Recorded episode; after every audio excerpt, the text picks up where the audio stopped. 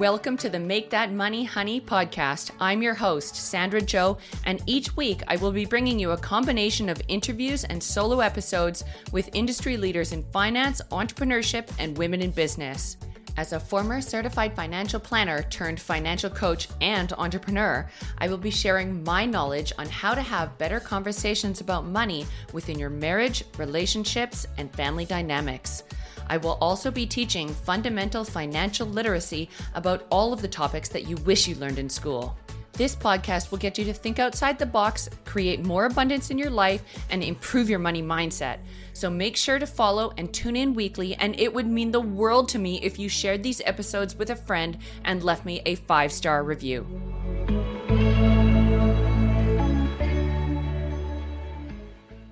Welcome back for another episode of the Make That Money Honey podcast. Today I am inspired because I started reading this new book, and I'm actually forcing myself to read more these days. It was something that I really wanted to achieve in twenty twenty-two because I have this amazing bookshelf full of books that people have recommended to me. And one of them in particular came highly recommended, called Ego is the Enemy by Ryan Holiday. And it's so good that I'm going to actually read you a little bit of the uh, text in one of the in one of the chapters, because I was lying in bed reading it last night, and I realized that over the last twelve months of business, I have been spending a lot of energy talking about my business and talking about all the things I'm doing, talking about what's coming up, you know, course launches or client wins or things like that. And I was getting frustrated because I was spending a lot of time on marketing. I hired a social media manager. I hired somebody to improve my website and do my email marketing and all this stuff. And I still wasn't getting any clients in, in like the last eight months. And I was just feeling really flattened because I was doing all this work and no money was coming in. I was having virtually no results. And I started thinking about this a little bit deeper in the last couple of months, and I started making some connections with some financial planners, some other professionals, and building my audience in a way that I'm adding value and getting my name out there in front of other people's audiences so that these people are like, oh, she actually knows what she's talking about. We want to work with her. And in the month of April and May twenty twenty-two, I had my two highest income months in my entire business. And for context, it was a fifteen K month in April and twenty almost a twenty K month in May.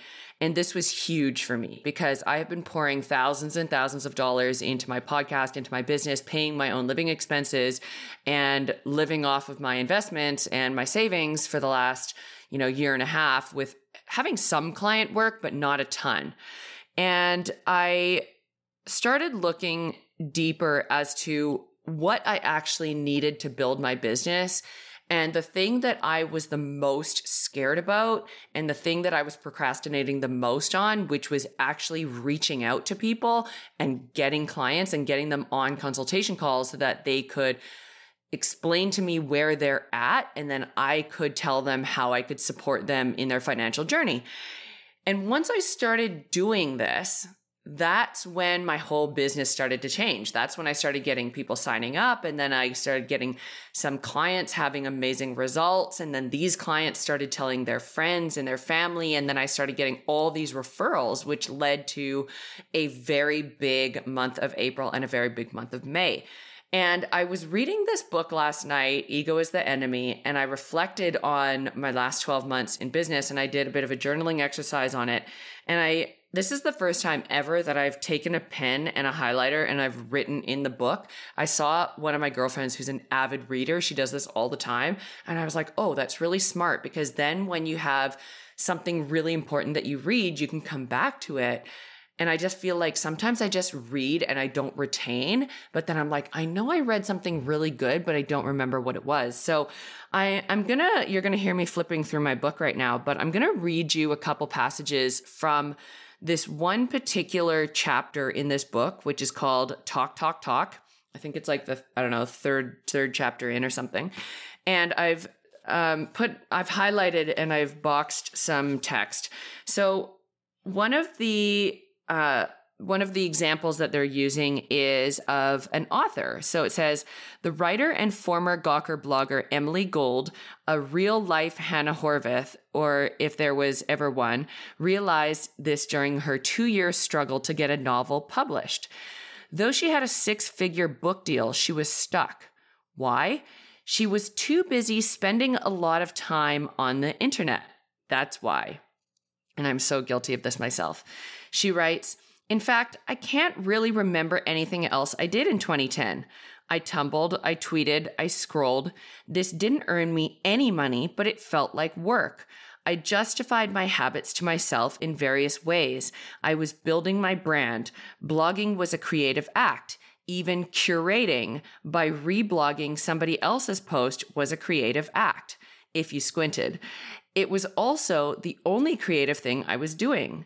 So in other words, she did a lot of what us, you know, what we do. And when we're scared or overwhelmed by a project, she did everything but focus on it. The actual novel was supposed to be working on, stalled for over a year. It was easier to talk about writing than to actually do the writing itself. And she was getting so excited about things that were related to the art and creativity and literature than if she was to actually commit herself to writing the book. So she's not the only one. Someone recently published a book called Working on My Novel, filled with social media posts from writers who were clearly not working on their novels. Writing, like so many other creative acts, is hard. Same with content creation, same with podcast creation. Sitting there staring, mad at yourself, mad at the material because it didn't seem good enough and you didn't seem good enough, and then questioning yourself about if you should bother publishing it, if it's worthy of, you know, making it on your podcast or making it into your book or into your social media, and then you end up wasting hours and time and energy. So the book says, in fact, many valuable endeavors we undertake are painfully difficult, whether it's coding a new startup or mastering your craft.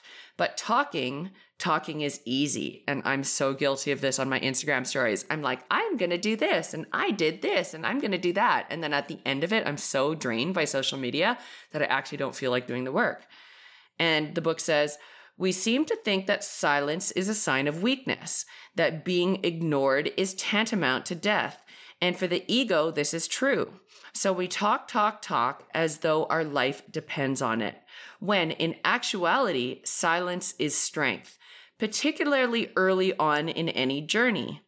As the philosopher, and it, as it happens, a hater of newspapers and their clutter, uh, Kierkegaard, I don't know if I said that right, warned, mere gossip anticipates real talk, and to express what is still in thought awakens action by forestalling it.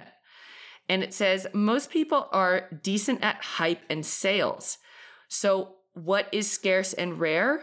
Silence. The ability to deliberately keep yourself out of the conversation and, and subsist without validation. Silence is the respite and the of the confident and the strong.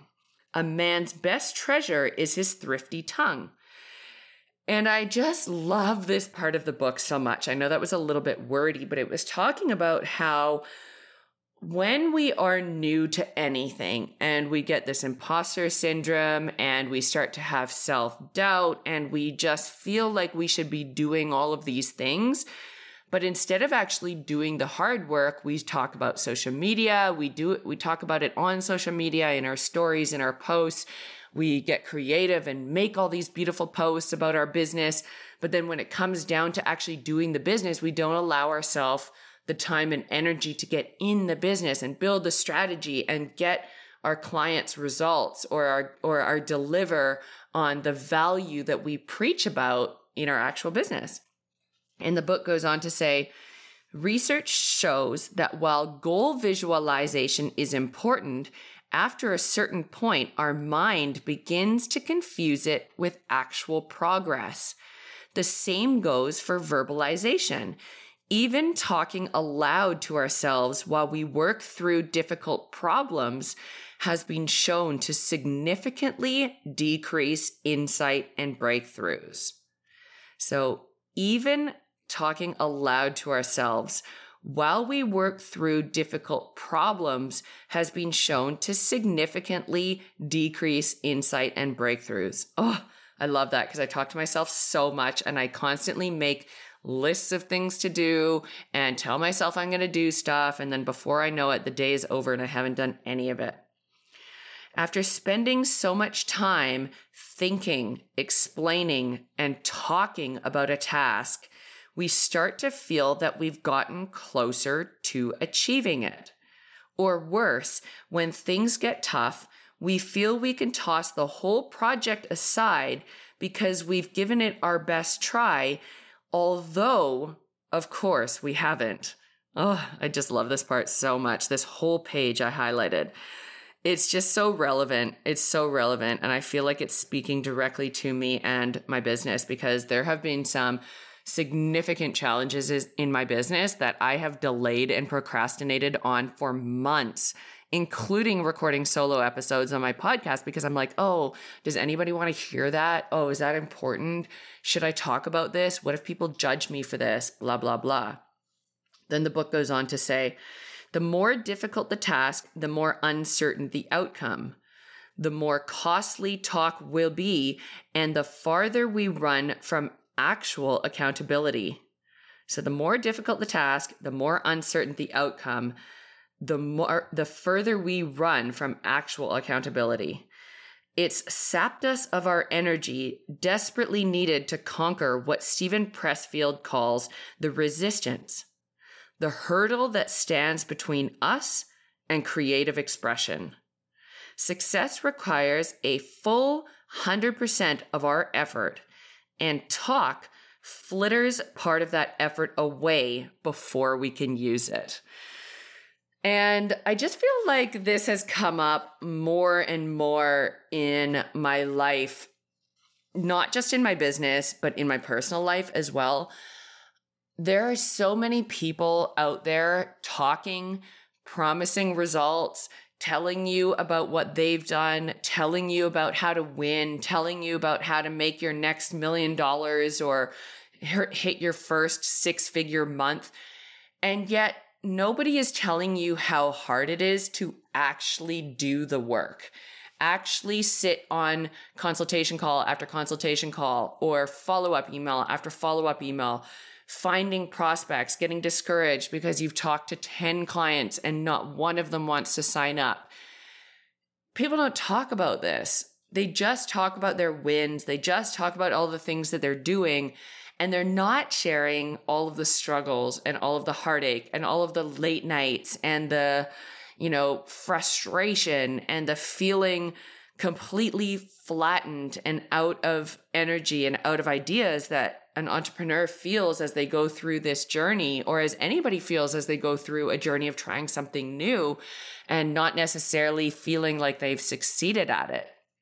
So this is a practice that I am going to incorporate a lot more into my life, and that's doing the work first, getting the results and the accountability first, and then talking about it, and then talking about the wins, and not saying, oh, this and this and this, and then realizing that, you know, I haven't actually saved any of my energy for getting my clients the results, for dealing with the problems in my business, for creating a new strategy or whatever.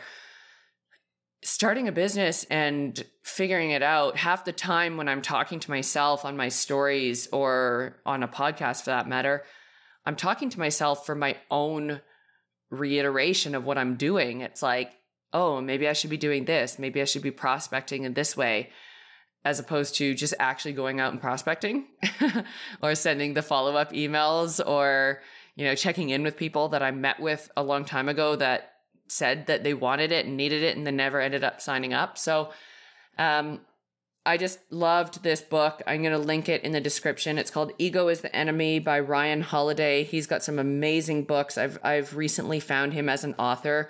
Uh, he's got another one called Stillness uh, is the Key, I think it's called. Stillness is the Key.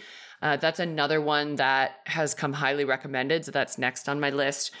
And what I am promising myself for the next six months in business, because at the time of recording this, it's um, mid-June twenty twenty-two. What I'm going to promise myself for the next six months of business is really showing up and doing the work that I have been procrastinating on so much, and spending less time caring about what I'm showing people I'm doing and more time doing the things that I actually say I'm doing. You know, talking to clients, doing the follow-ups, doing the post, post meeting emails and action items, and making sure that my clients are getting amazing results so that they can start referring their friends. Because I've had six new clients start in the last month, which for me has been an absolute game changer in my business, but not only that, but in my self-confidence as a newer coach.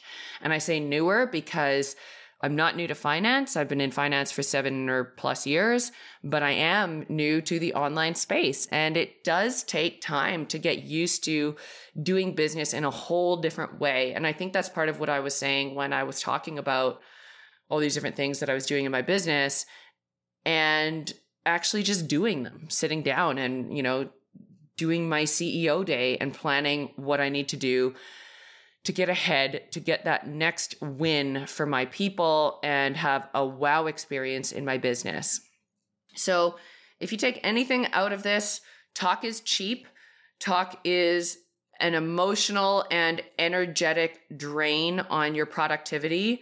It is not an income producing activity. It is something that is going to waste your time and your energy. And if you really want to start succeeding, if you really want to start getting results, it's holding yourself accountable to the daily actions and doing the boring work that is going to propel your business forward, and not being afraid of not knowing what to do. Just throw yourself in, figure it out, give it a try, and uh, you know, reassess as you go, make changes as you go, but you won't know until you actually try. It's not all about marketing and sales. It's totally about finding clients, doing the work, and getting it done. Thank you so much, guys. We'll see you next time. Thanks for listening. And if you love this episode, please share it to your Instagram story and tag me at sandra dot m dot joe. I would be forever grateful if you left me a five-star review and sent it to a friend so that I can reach as many people as possible.